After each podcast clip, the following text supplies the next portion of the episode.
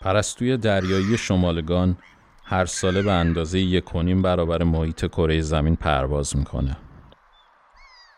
تنها دلیلی که تا الان برای توجیه این طولانی ترین مسیر مهاجرت در جهان عنوان شده وجود منابع غذایی بیشتر در مناطقیه که این پرستوها برای مهاجرت انتخاب می‌کنن.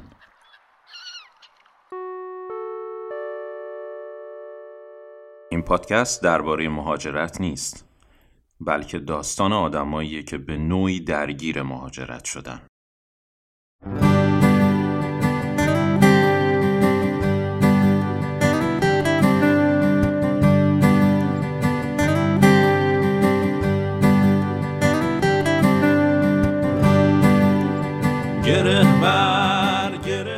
سلام دوستای عزیز. با سالن چهاردهم در خدمتون هستم که در دو قسمت و با اختلاف یک هفته پخش میشه. در ورودی سالن چهاردهم از سالن‌های پروازمون می‌خوام از دوستانی که از سالن پرواز حمایت کرده و می‌کنن تشکر کنم. دمتون گرم. رفقا سالن پرواز یه پادکست رایگان هست. اما اگر دوست دارید می‌تونید از طریق لینکی که در توضیحات این قسمت قرار دادم از ما حمایت ریالی و ارزی کنید. و این حمایت های شما برای خرید تجهیزات برای دانش آموزان نیازمند هزینه خواهد شد. یه دست صدا نداره رفقا.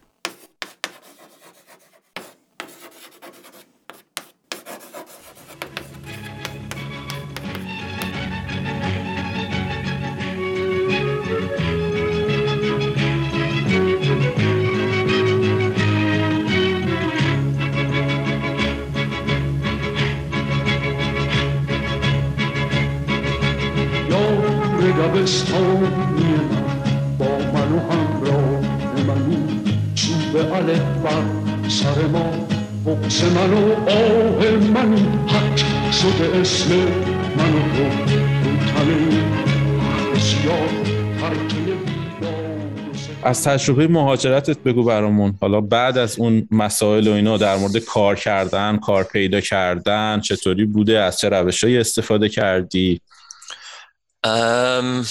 من من خدا رو شکر هیچ وقت مشکل کار نداشتم ولی خیلی چون حالا من کارهای مختلف زیاد انجام میدم. مثلا یکی از کارهایی که انجام میدم به خاطر این بود که در طول این چند سال خب من من همیشه دلم میخواستش که هم یاد بگیرم هم هی ببینم یه مسیری است که می‌تونم برم هم به لحاظ مالی هم به لحاظ پیشرفته کاری برم محله بعد برم محله بعد.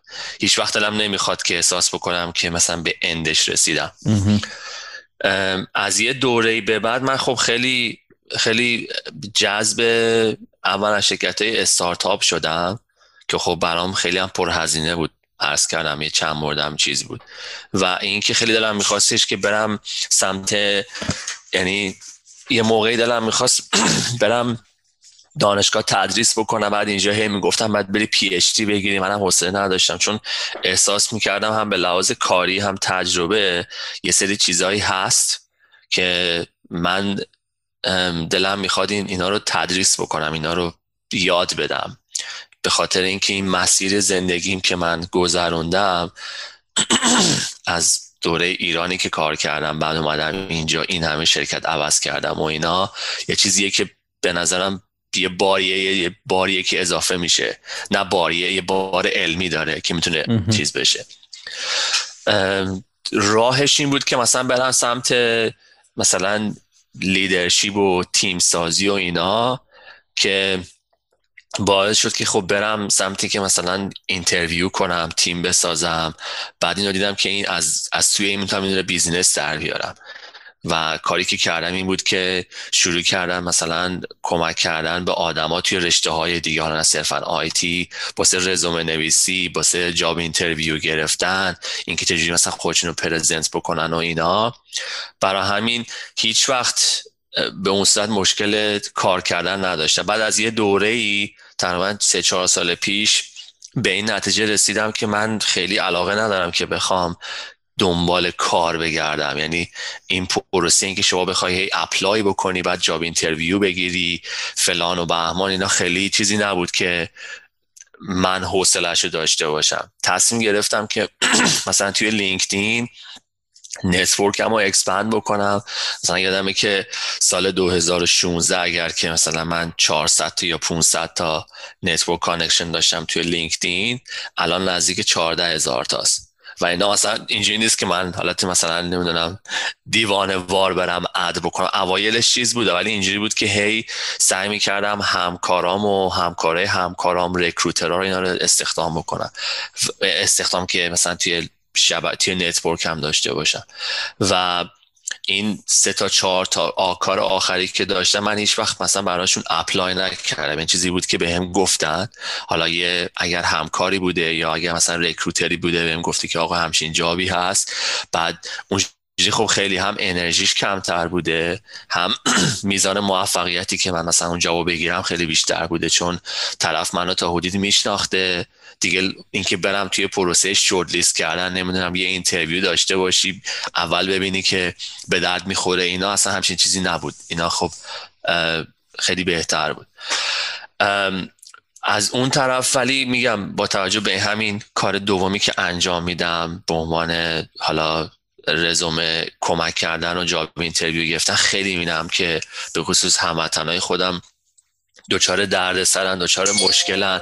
مثلا میان میگن که نمی‌دونم اینجا دنبال سابقه کار local میگردن نمی‌دونم اینجا اینجوریه. ما اگر ما اگر انگلیسی درست صحبت نکنیم چی میشه؟ فلان. یه سری شروع می‌کنن به خودشون شلیک کردن. بعد من همیشه بهشون میگم میگم که شما من شما توی کشور مثلا آمریکای شمالی زندگی نمی کنید که شاید جمعیت مقداری حالا زیاد باشه. و نیروی کار زیاد باشه. شما دارین توی کشور زندگی می‌کنین که 25 میلیون نفر جمعیت داره. کشور جوونیه و اینا به شدت نیاز به نیروی کار دارن. اگر شما تخصص داری علم داری اگر شما حالا خیلی هم هستن هموطنهای ما متاسفانه مثلا میان چیز می‌کنن. میان میگن که نه ما یک کشوری اومدیم که عقب افتاده بوده فلان بوده. دستی که به نظر من ایران. من با توجه به اینکه 20 خورده سال ایران زندگی کردم حالا دور بیشترش بچگی بوده و نزدیک 11 سال اینجا زندگی کردم دارم میگم که ایران به مراتب کشور صنعتی تر زیر ساختای قوی تر و اتفاقا به خاطر تمام اون مسائلی که تحریم بوده جوونایی که تو اون کشور دارن کار می‌کنن آدمای بسیار مستعدتر و متخصص ترن چون اینا با محدودیت مجبورن خیلی کارا رو مجیک کنن اصلا خودشون چیز بکنن. مثلا همین اون تخصصی که شما دارین از ایران با خودتون میارین خیلی مهمه. خیلی ارزش داره. باید خوب بعد باشین که پرزنتش بکنی. خیلی ها این شلیک رو به خودشون می‌کنن این اعتماد به نفس رو ندارن. ولی من در مورد خودم خدا رو شکر این این چیز نبود. یعنی میگم به خاطر اینکه خب برادرم اینجا بود خیلی هم به لحاظ پشتوانه خوبی بود. یعنی خیلی می‌تونست راه به من نشون می‌داد خیلی کمک می‌کرد خیلی چیز بود و اینا. من به اون صورت مشکل نداشتم. ولی مشکلات بالاخره مهاجرت اگر بخوام باسه تعریف کنم میگم مثلا یکی مسئله زبان به خصوص لحجه استرالیا یا خیلی لحجه اینجوری نیست که شما بخواید راحت بفهمی به خصوص بچه هاشون یا بعد اونایی که مقدار سنشون پایین تره اصلا لحجه های خیلی عجیب و غریبی دارن. سلنگ های خاصی استفاده می‌کنن اسلنگ دارن لحجه های لحجه خیلی بدی دارن. مثلا بعضی ریجن ها اصلا خیلی سخته. بعد اینا مثلا پای تلفن یه فاجعه است که بخوای حرف بزنی صحبت بکنی. بعد من یکی از اولین مدیرایی که داشتم خیلی من توصیه می‌کرد که مثلا سر ایمیل نوشتن مثلا من گفت تو ایمیل درست نمی نویسی و این من خیلی اینو دوست داشتم چون قشنگ دایرکت بهم می‌گفت که آقا تو مشکلت اینه بعد حلش بکنی. خیلی ولی سخته که شما بخوای می‌دونی بلد باشی که مثلا چجوری ایمیل بنویسی چجوری منظور تو برسونی چجوری بتونی چیز بکنی. و این اینا همه نه ربطی به این داره که شما مثلا نمره زبان آیلست بالا باشه یا زبانت خوب باشه. اینا اینا یه سری مهارت باید یاد بگیری. باید یاد بگیری مثلا توی کشور انگلیسی زبان چجوری باید زندگی بکنی.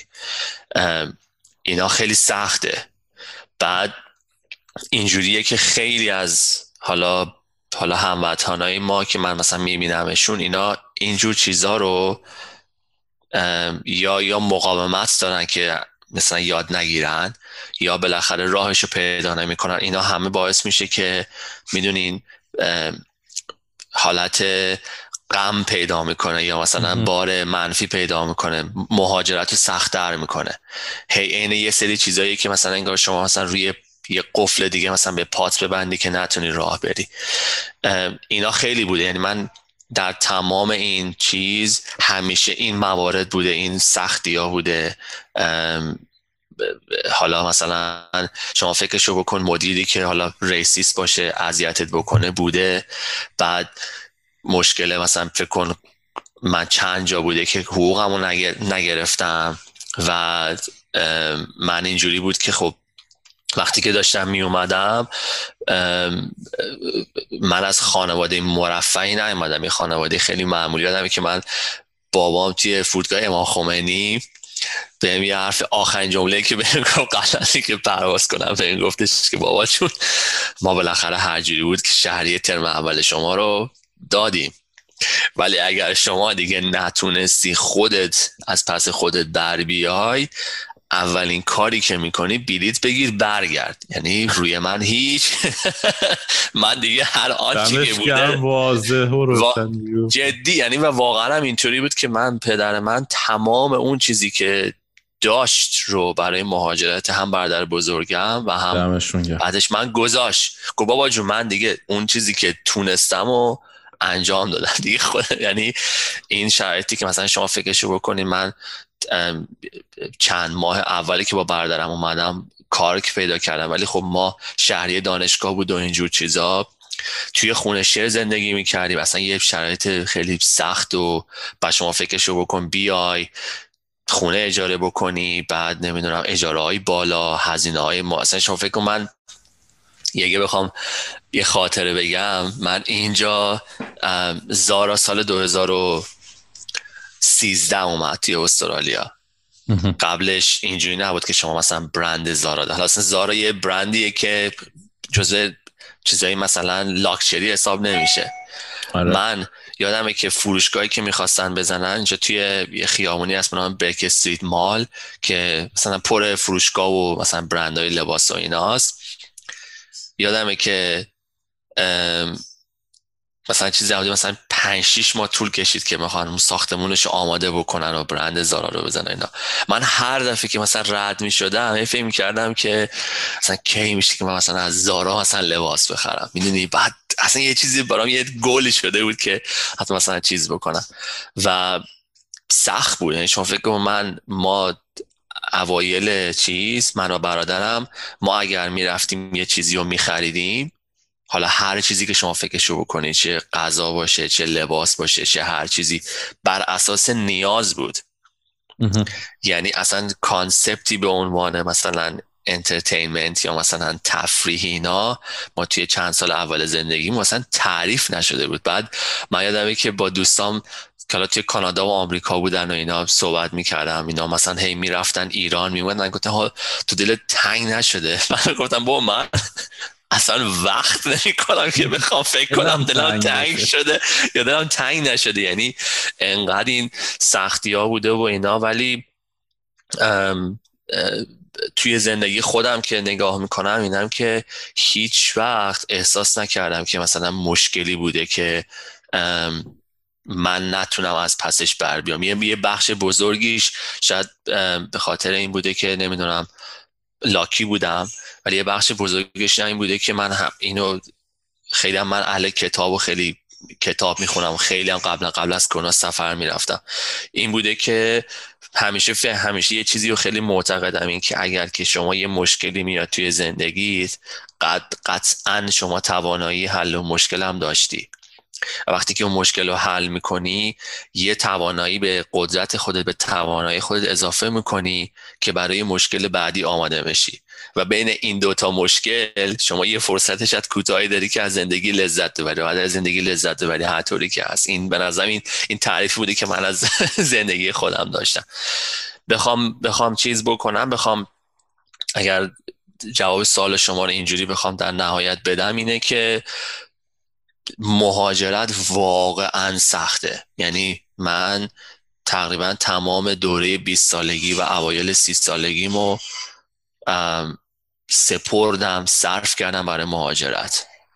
از ویزا گرفتن از اینکه نمی‌دونم اقامت همو بگیرم چیز بکنم از اینکه ستل بشم وارد جامعه اینجا بشم بلند کنم خودم و با زبونشون آشنا بشم با مسائل نجات پرستی بتونم کنار بیام با مشکلات مختلف کوچیک و بزرگ چیز بکنم. اینا همه یه دوره شاید نه ساله ده ساله از عمر منو گرفته. شاید بهترین حالا به قول معروف سالهای زندگیم رو من دادم. و ولی در نهایت خوشحالم چون که اهدافی که داشتم و دارم احساس می‌کنم توی مسیری بوده که دارم به اون هدفها می‌رسم و هدفهای بزرگتری که وقتی برای خودم تبیین می‌کنم حداقل می‌بینم که راهش و راهش الان دیگه می‌دونم که چطوری به اون هدفها برسم. گنگ نیست زندگیم که بخوام مجهول باشه بگم آه مهاجرت آه من هومسیکم آه فلان بهمان. خدا رو شکر دیگه اون اون اون چیزا گذشته و همه این سختی ها باعث شده که خب من نمی‌دونم راضی باشم از زندگی این اینجوری نگاه می‌کنم. فرشت چند سالته؟ جانم. من سی و چهار و سه ماه.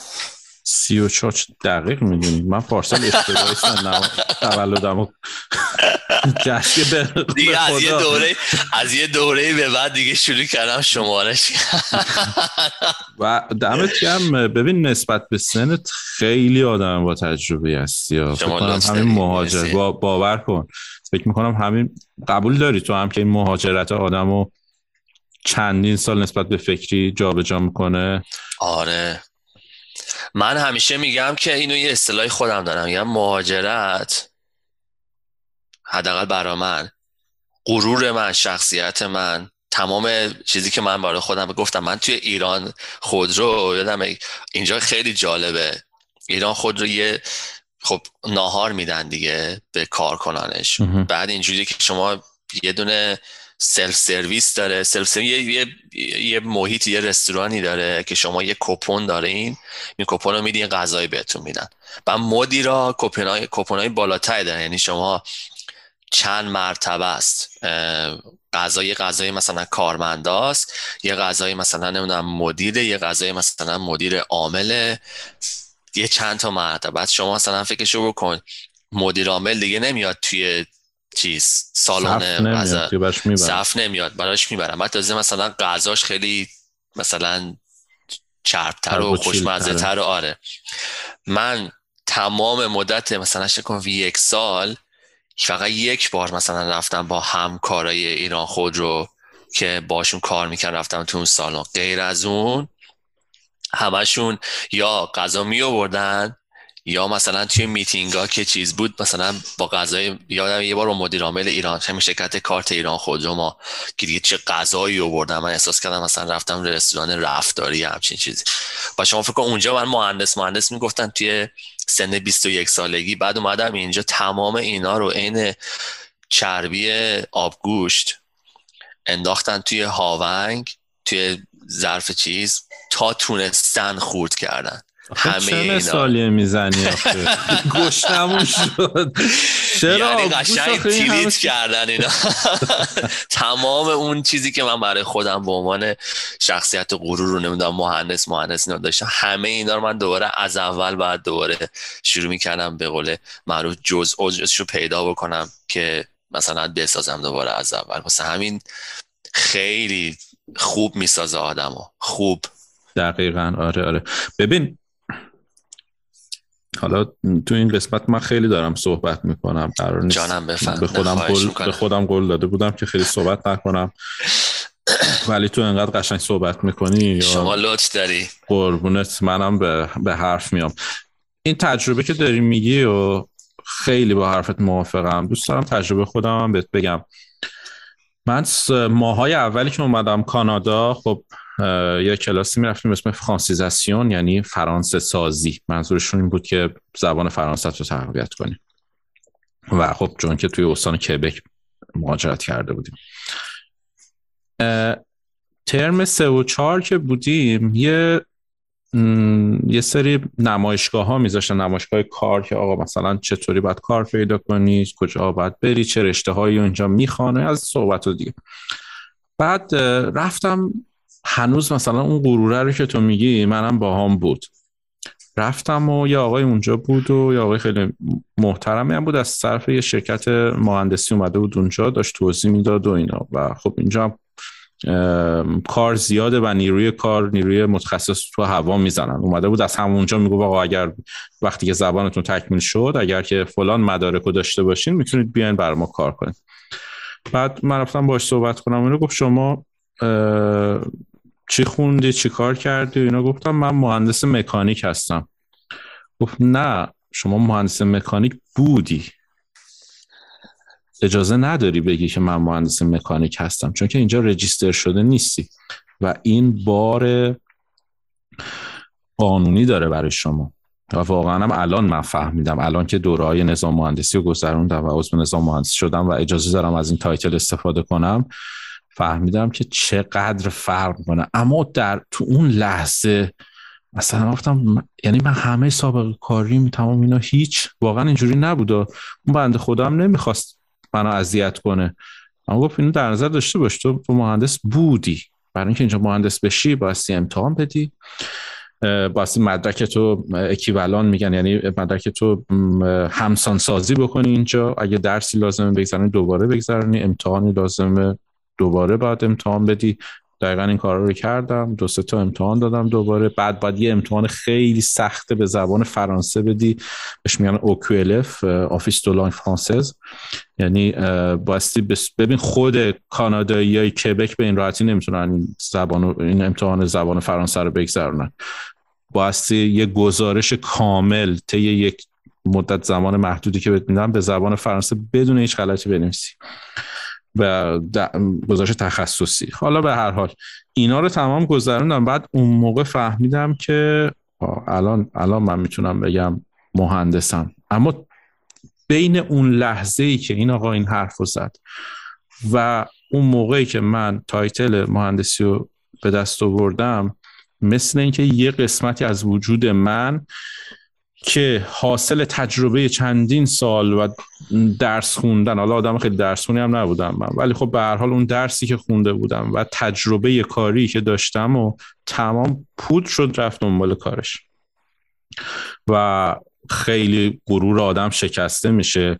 اما در عوض یه تجربه خیلی زیادی بادم میگه. در, در تایید حرف تو این, این حرف رو زدم من. دقیقا دقیقا. چقدر موقع آدم ممکنه حس کنه که چه حسای بدی داره اون موقع. آره. به نظرم بهترین حسا همون حساس چون آدمو می‌سازه. آره آدم خیلی خیلی باعث پیشرفت آدم میشه. آره. و خیلی چیزایی دیگه خیلی خیلی چیزایی از کوچیک و حتی چیزای جزئی شما شما الان هم فرانسه صحبت می‌کنی هم انگلیسی. آره. ببین فرانسه فرانسه ز... فرانسه فرانسه هم نیست. فرانسه کبک یکم متفاوته و لحجش خیلی فرق می‌کنه. یعنی شما کسی که فرانسه فرانسوی هم حرف بزنه اینجا یکم احتیاج داره که یه سری اصطلاحات یه سری کلمات رو دوباره یاد بگیره. مثلا مثل اینه که شما رفتی تهران فارسی رو یاد گرفتی ولی وقتی که میری نمی‌دونم یزد اون لحجهشون همونطور نیست. شاید مثلا وقتی به همه اصطلاحات رو نشناسی یا نمی‌دونم آره. می‌دونم حالا نمی‌دونم یزد مثال خوبی می‌تونه باشه یا نه. یزد کرمان این جا که همون فارسیه بیسش اما یه سری اصطلاحات ممکنه تفاوت یه کم باید بگذره که تو مثل آقا مثلا فارسی که تو هرات صحبت میشه با فارسی که تو تهران صحبت میشه. این مثال بهتری. آره, آره این مثال آره. بهتره چون خیلی می‌فهمیم همدیگر رو اما یه بعضی اوقات یکم گیر می‌کنیم. مخصوصا وقتی وارد رشته های تخصصی بشه که خیلی دیگه قضیه فرق کنه و ترجیح, ترجیح زبان فرانسه است کوبک در کبک دقیقا درست گفتی به انگلیسی میشه کوبک. ولی خب به فرانسه میشه کبک. آرزم به خدمتت که ترجیح خاصی نیست. حالا شرکتی که من کار می‌کنم یه شرکت مولتی نشناله در حقیقت به خاطر اینکه از یه طرف ما با یه سری شرکت های با 15 تا شرکت خارج از کانادا دو, دو سه تا شرکت کانادایی و بقیه در امریکا و اروپا کار می‌کنیم. و قاعدتا یک قسمت از صحبتمون یک قسمت از یه پارت بزرگی از کارمون انگلیسی اما وقتی که می‌رسه به کارگاه های ساختمانی و خب قاعدتا اون شخصی که توی کبک کارگر یا اینکه یه دونه سرکارگر اونجا یا نمی‌دونم حتی پراجکت منیجر مقیمه در حقیقت اون فرانسه صحبت می‌کنه. اونم فرانسه هراتی ها. بعد اصلا اوایل من تو جلسه ها شرکت می‌کردم گفتم خدا کنه از من چیزی نپرسن. اصلا نمیفهمیدم چی میگی. الان فهمیدم فوشای کانستراکشنی هم تازه خوب می‌تونم متوجه بشم. اون اونا مهمه. خیلی مهمه اینجا ببین اینا خیلی هم استفاده می‌کنم. بعد نمی‌تونم استفاده کنم چون که خیلی خیلی فرق می‌کنه. بعد بدونی کجا استفاده کنی. بعد ولی خب می‌فهمم که آقا مثلا الان این فوشو داشت منظورش با من بود یا با خودش بود؟ خودش خراب کرده یا من خراب کردم؟ آره این خیلی آره این خیلی مهمه. حداقل دقیقاً. به این نقطه رسیدم خلاصه. ولی خب آره دیگه داره میگذره دیگه. ولی خب خوشحالم چون که من امکانی داشتم که امریکا هم برم و برام ساده ترم متحت همزمان اینکه کانادا اومدم. اما خب به دو دلیل تصمیم گرفتیم که همینجا کانادا بمونیم و اول که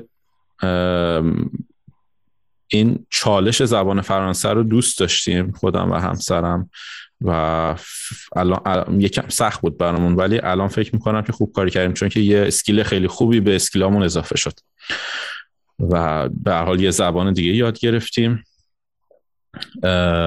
و اینکه همون مسئله ریسیسم و اینا رو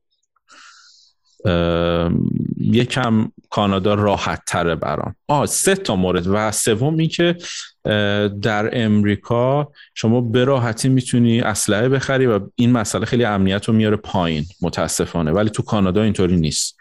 به این راحتی ها کسی نمی‌تونه اسلحه بخره. برای شکار و اینا ممکنه بتونه. تو آمریکا هر کسی می‌تونه بره هر اسلحه‌ای که دوست داشت بخره. خیلی امنیت رو میاره پایین و حالا ما که نزدیک تریم ما تو مرز امریکا 45 دقیقه را بیشتر نداریم و تا نیویورک مثلا 4 5 ساعت رانندگیه. این چیزها رو خیلی میشنویم توی روزنامه توی سوشال مدیا و واقعا چیز جالبی نیستش. به این دلایل ما اینجا موندیم و خوشحال هم هستیم واقعا که کانادا شاید به لحاظ مالی و به لحاظ پیشرفت کاری اونجا بهتر می‌شد ولی خب دیگه اینجایی شدیم دیگه. اینکه اینکه گفتین حالا بخشی من دارم سوال می‌پرسم. اینکه شما جامون قشنگ عوض شد. ببین. آره. شما الان مهمونی الان شدی البته پادکست مال خودته ولی عزیزم شما اما اخیر وقتی کنجکاو شد من بگو بگو پرسم که با, با آب و هوا چی کار می‌کنین؟ ببین من خیلی اذیت نیستم. بعدم اینکه درست هوا سرده. اول که این سرمایی که تو فکر می‌کنی الان بهت بگم فکر کنم منفی 20 21 22 بودش. اینجوری نیستش که همیشه انقدر سرد باشه. حجم برف زیاده و مدت زمانش طولانی اما واقعا هم امکاناتش خیلی خوبه. یعنی که شما اگه ماشین داشته باشی نه خب گرم شده خدا رو شکر. هوا خیلی خوب شده. شده منفی 13 صبح منفی 22 بود. بعد آرزم به خدمتت که اول که امکانات خیلی خوبه. امکانات گرمایشی و برف که میاد سری پشت سرش همه جا برفا رو میروبن. من تا حالا, ند... تا حالا یک بار دیدم به دلیل برف اونم برف نبود به دلیل بارون یخی خیلی شدید بود که تعطیل شد مدارس. یک بار دیدم تو این 5 6 ساله. و امکانات عالیه و شما اگه ماشین داشته باشی که تایراشو عوض می‌کنی تایر زمستونه می‌ذاری باید اینجا باید این کار رو انجام بدی و راحت میری و میای و امنیت هم داره و اینا. اگرم دوست داشته باشی با به قولی اتوبوس و مترو اینا بری مترو قطار یا به قولی از transport عمومی استفاده بکنی بازم امکانات خیلی زیادی هستش. و خیلی هم on time نسبتا حالا من باید بگم که هم چون خیلی دقیق هم نمیشه گفت ولی نسبتا این تجربه که من داشتم معمولا on time هستم. و یه چیز جالب این که مونتریال بزرگترین شهر زیرزمینی active دنیا رو داره. یعنی اینکه شما وقتی که وارد مترو میشی ببین یه سری ساختمون هست که تو حتی لازم نیست از ساختمون خارج بشی تا بری مترو. ساختمون خیلی بزرگیه که نزدیک مترو از همون زیر زمین می‌تونی با یه دونه آسین کوتا دیدم که دارم میگم و با یه دونه آسین کوتا شلوارک یارو میاد داخل میره توی میره با مترو میره باشگاهش ورزش رو می‌کنه. همونم واردش میشه از تو مترو و میاد پایین. اون تو شهر زیرزمینی که بهت میگم حالا اینجوری نیست که به عنوان وارد یک شهر جدید بشی. همون اون زیر مترو رو انقدر گسترشش دادن بازار هست نمی‌دونم می‌تونی وارد فروشگاه های مختلف بشی. اصلا لازم نداری بیای بیرون. این مثلا باعث میشه که اذیت کننده نباشه. از اون طرف تابستونش هم خیلی قشنگی پاییزش که فوقلاده است تابستونش هم خیلی دوست داشتنیه و به طور کلی چیزی که من دوست دارم از کانادا اینه که شما همه هر چهار فصل رو به زیبایی تمام می‌بینی. اینش خیلی دوست دارم. زمستون فقط خیلی بیشتر می‌بینی. اینکه شما گفتی شهر زیر زمین توکیو همینطوریه. قشنگ میدی ممکن ممکن. ممکن یه سه یا چهار ساعت فقط زیر زمین باشی.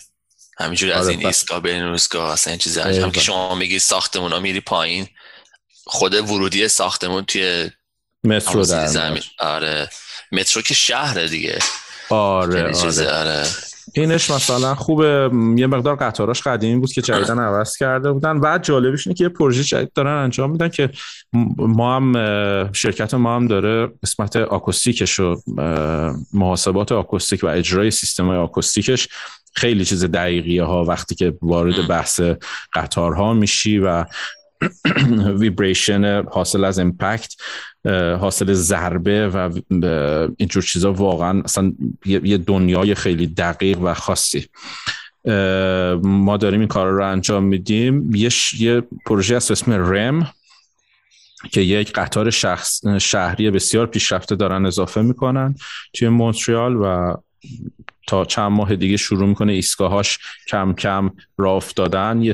و هی آسه آسه گسترش پیدا می‌کنه و خیلی جالب میشه مونترال. بعد از اون و دیگه شما شاید حتی به صرفه نباشه که اصلا ماشین تو ببری بیرون. میری توی پارکینگ قطار.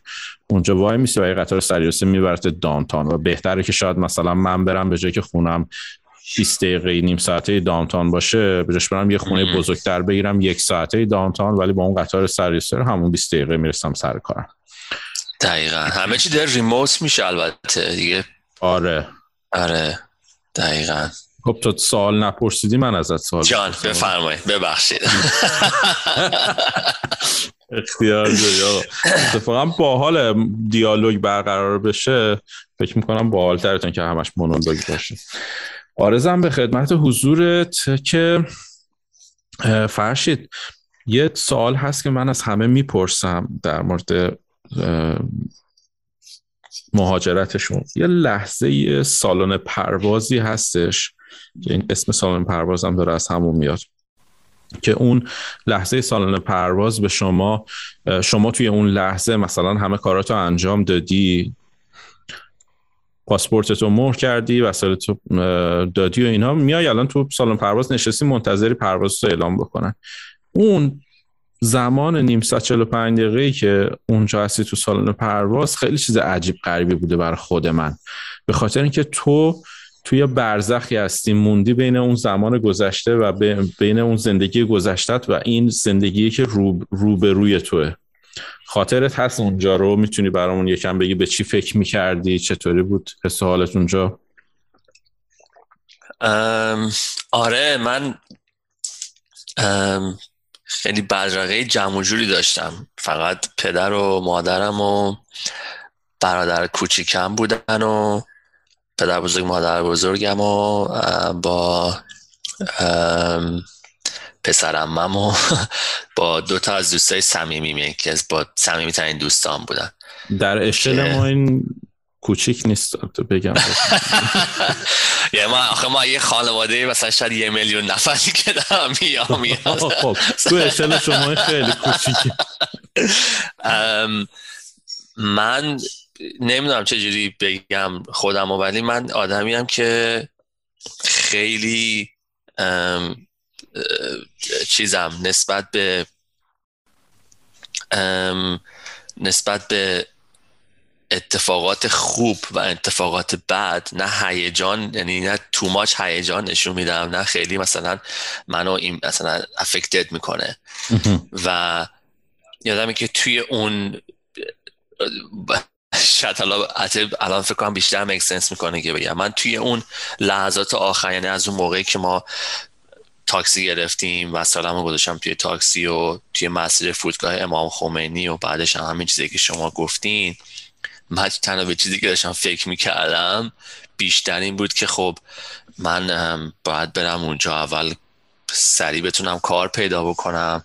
می‌دونم که بالاخره مونده موندنم منوط به اینه که حتما باید کار پیدا بکنم هزینه داشته باشم. بعد خب برادر بزرگترم اونجا بود. خیلی با هم صحبت کرده بودیم راجع به شرایطون خیلی یه مقداری بیشتر از من سختی کشیده بود. به حال به خاطر این بود که کسی بود که هیچ کس رو نداشت و باز من برادرم رو داشتم و اینا. من خیلی به شاید بعد مالی قضیه این قضیه مهاجرت داشتم فکر می‌کردم و اون موقع البته توی چیزم بودم یه, یه رابطه mellow احساسی هم داشتم. یه دونه university sweetheart معروف. و اونم یه چیزی بود که داشتم به اونم حالا داشتم فکر می‌کردم که خب قراره که از اون موقع مثلا چه اتفاقی بیفته چی پیش بیاد من چجوری قراره مثلا long distance relationship رو manage بکنم. اینا اینجور چیزا رو داشتم با خودم تحلیل می‌کردم که جوابی هم براش نداشتم. یعنی می‌دونی یعنی صرفا یه سری افکاری بود که یه سری input داشتم که خب حالا مثلا خب من یه نفر توی زندگیم هست بعد یه جوری منیج بشه هر چی بشه فلان. بود مالیش چیه؟ فلان جوابی واسه خودش نداشتم. خیلی یه حالت شاید اگر بخوام توصیف بکنم این بود که یه کوچولو هیجان داشتم به خاطر اینکه بالاخره یه کشور خارجی دلم می‌خواست برم یه جامعه جدید کشور جدیدی آدمای جدید ببینم ولی روی اون یه لایه زیادی از اینجور افکار پیشیده و واسه همین نمی‌دونم. چجوری بگم؟ اصلا شما فکرشو بکن اگر بخوام مثال بزنم اگه شما وید بکشی اوایلش که هنو های نشدی بین اون ممکنه که اون وسط یه چیزایی داشته و یه حسایی داشته باشی اونطوری بود. به صورت ارگانیکی همچون حسی بود. خیلی فکرم مشغول بود. خیلی یعنی آدمی که خیلی هم اینجوری که مثلا با آب و تاب و مثلا چیز خدافزی جانانه ای به مستد نداشتم چون خیلی داشتم به این فکر می‌کردم که خب الان من مثلا حالا مثلا دو سه هزار دلار پول دارم ولی خب بعدش چی؟ بعد چه اتفاقی بیفته؟ شهری دانشگاه زندگی فلان. بابام که داره اینجوری میگه چیز باشه. خیلی خیلی فکرم مشغول بود. ولی نمی‌دونم که این خوبه یا بده؟ این بود که احساس کردم که دو تا دو تا حس به ایران داشتم. یکی این بود که خب من اگر که می‌خوام توی یک کشور دیگه زندگی بکنم و اگر بخوام جاهای دیگه دنیا رو ببینم به نظرم حالا با توجه به همون چیزی که شما فرمودی توی به اندازه 22 سال توی کشور زندگی کردن کافیه. و این کافیه. هر چقدر که اون کشور بالاخره کشور مادری من باشه. ولی من به عنوان یه آدم بیشتر از این نمی‌تونم برای یه کشور مثلا باشم. باید مثلا برم جاهای دیگه زندگی کنم و اینا. از اون طرفم خیلی ناراحت بودم. اینکه من خیلی جوون دارم از ایران میرم و هیچ وقت به اون صورت نتونستم کشور خودم رو بفهمم. به اون صورت نتونستم ایران رو مثلا سفر بکنم برم ببینم. و اون موقع اون موقع می‌دونستم که احتمالا خیلی طول بکشه که من برگردم ایران. و الان توی مثلا توی این یازده سال هم به خاطر مسئله سربازی هم به خاطر خیلی مشغله های کاری و اینجور چیزا نتونستم برگردم ایران نرفتم. و اون موقع می‌دونستم که قرار نیست که خیلی زود برگردم و یه یه کوچولو یه مقداری دلم هنوز میسوزه نمی‌دونم تنگ میسوزه که کی میشه که مثلا حالا این فرصت الان که کرونا که دیگه اصلا دیگه چیز عجیب و غریبیه. این فرصتش پیش بیاد. از اون طرفم باز میگم توی اون لحظات داشتم خیلی به این فکر می‌کردم که تصمیمم درسته یا نه. آیا استرالیا اون چیزهایی که من به لحاظ کاری می‌خوام هست یا من یه مقداری می‌تونستم با خانوادم مخالفت بکنم مثلا یه کشور دیگر رو برم و اینا؟ خیلی. آره خیلی فکرم مشغول بود خیلی. یعنی شاید تو ماچ بود این مشغولیاتم. قبول داری؟ خیلی خیلی زمان عجیب غریبیه اون مدتی که اونجاستی. آره آره. به خصوص حتی شما سوار هواپیما که میشین به تا موقعی که مثلا take off نکرده اصلا یه حال خیلی عجب و غریبه. بعدش که take off می‌کنه دیگه میگید مینام هست میگه دیگه تموم شد دیگه. بعد دیگه. دیگه بعد deal کنی باش دیگه. دیگه از اونجا فکر میشه ببینید ناهار چی میدن تو آره. آره دیگه. آره. آره برادر اینطوریه. ببین خیلی خیلی باحال صحبت کردی فرشید. اگر که فکر می‌کنی چیزی مونده که بخوای برامون توضیح بدی بازم چیزی دوست داری بگی تجربه دوست داری انتقال بدی دوست دارم خودت انتخاب کنی و در مورد با صحبت خیلی ممنون. شما خیلی هم خیلی آدم خونگرم و خیلی آدم خوشمشربی هستی کلا. من شاکرتم بابا کوچیکتم اختیار داری. خوبی از خود شما. لذت لذت من لذت خیلی لذت بردم از صحبت با و حالا هم شما قشنگ صحبت می‌کنی هم خیلی قشنگ می‌تونی هدایت کنی که من صحبت کنم. این خیلی هنر خیلی خوبیه. تبریک اصلا, اصلا یه چنین کار نمی‌کنم هر چی میگی منم دوتا می‌ذارم رو. حالا مرسی که این مسئله رو به عنوان چیز چی میگن؟ یک چیز قشنگ ارائهش دادی. ممنون از لطفت و خوبی از خودته واقعا باعث افتخار منه که با آشنا شدم. و من این استوری شما لطف دارید ببخشید. من این چیزایی که این یه سوالی پرسیده بودین بعد جوابایی که مردم می‌دادن و شما حالا سوالایی که مردم میپرسیدن و جوابایی که شما می‌دادین تو این استوریاتون چند وقت چند روز داشتم می‌دیدم. امیدوارم یعنی دیدم یه دو تا مقایسه داشتین دو نفر که توی دانمارک زندگی کرده بودن و بله بله, بله. چیز کرده بودن و اینا به حال این کار شما خیلی کار قشنگیه و امیدوارم که همه کسایی که این پادکست رو گوش میدن به واقعا به نظرم تنها چیزی که دوست دارم حالا شاید گفتن دوره تاکید بکنم اینه که اگر یه نفر می‌خواد مهاجرت بکنه مهاجرت اصلا هدف نیست.